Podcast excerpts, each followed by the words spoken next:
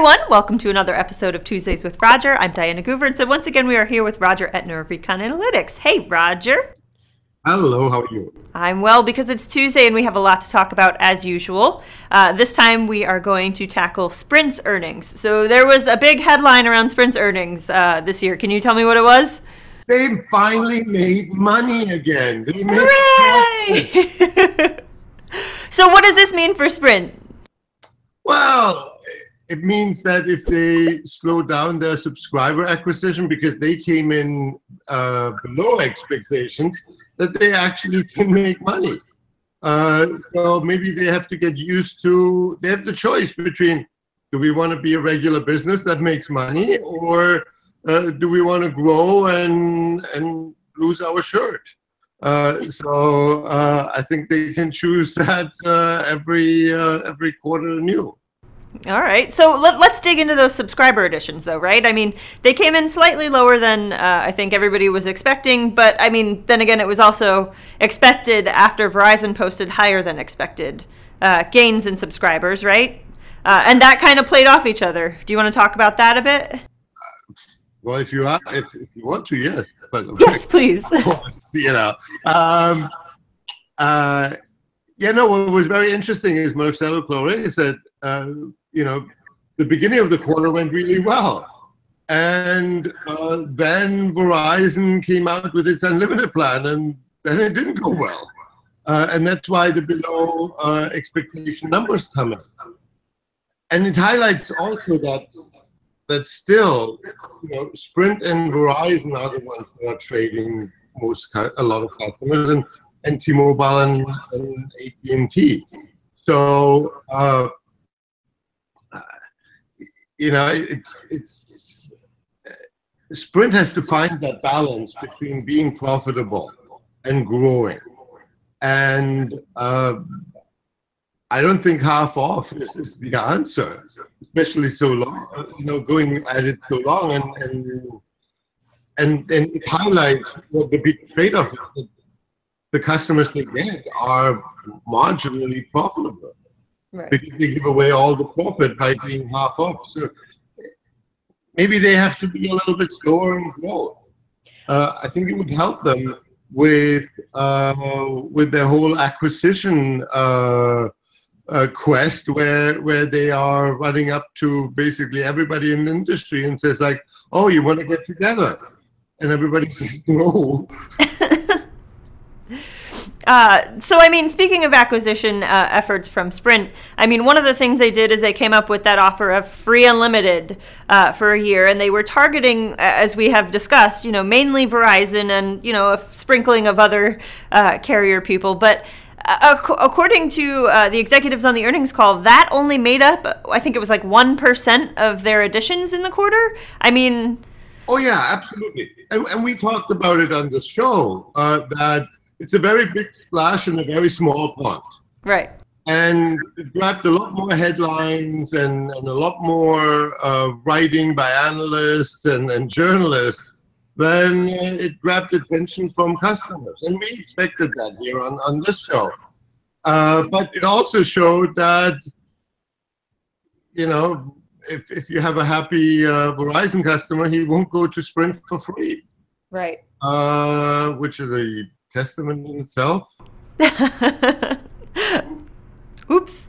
Uh, but so, okay, so Sprint uh, came in a little bit lower with subscribers than they expected in the second quarter. In the third quarter, though, it, it, the executives kind of indicated that they're back on track, right? I mean, um, I think uh, Marcelo said that they're back up to 115 or so thousand um, net additions in July alone, which he said was more than the last quarter entirely. Yeah, but I'm sure that in April he had 115,000 too, and then and then Verizon uh, showed up and uh, and Pete in his cornflakes.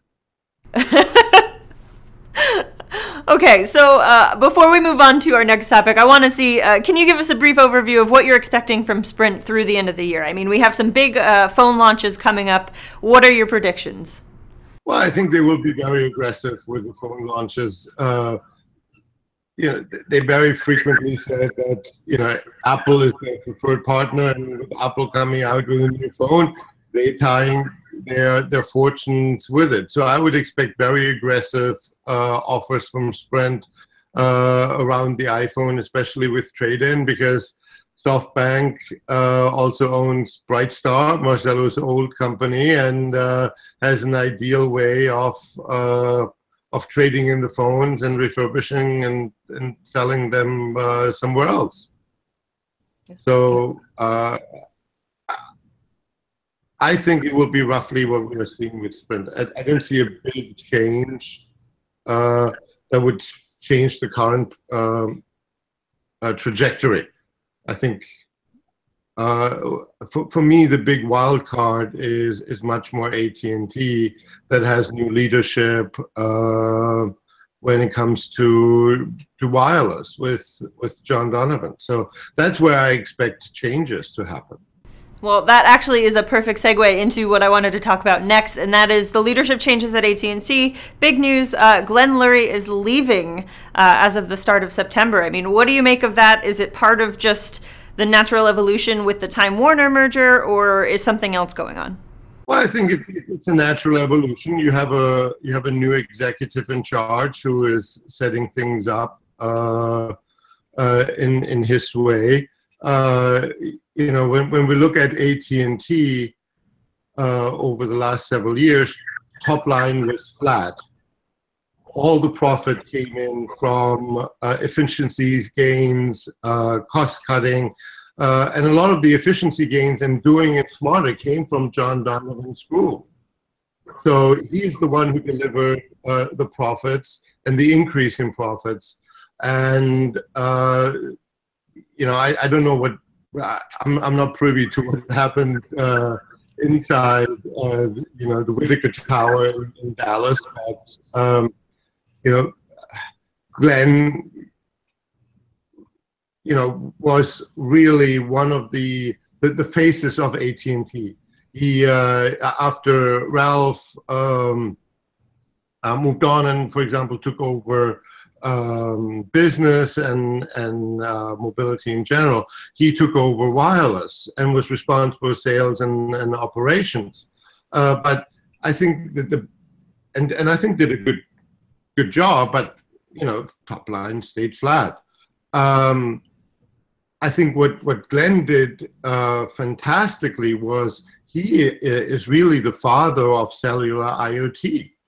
He he turned um, AT&T in into this IoT uh, juggernaut under his leadership. When he when he got tasked with that job, in addition to managing the day-to-day relationship with with Apple, uh, there was no IoT. There was no no meaningful IoT.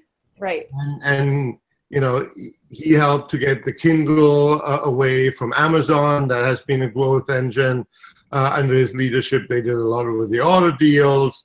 So uh, I think uh, you know it's uh, AT&T really you know, he, he left his mark and, and, and gave it a stronger uh, new standing uh, leg to stand on than, than it had before. And when you look at AT&T's mobility numbers without IoT, it's, an, it's not as pretty as it looks like uh, today. So you have to give him a lot of credit for that.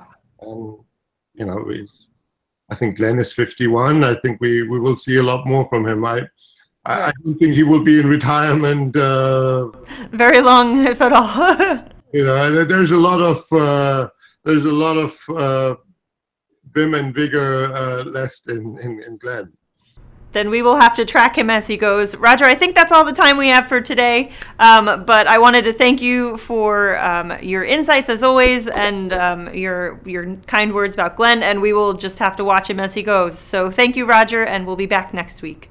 Thank you. Bye bye.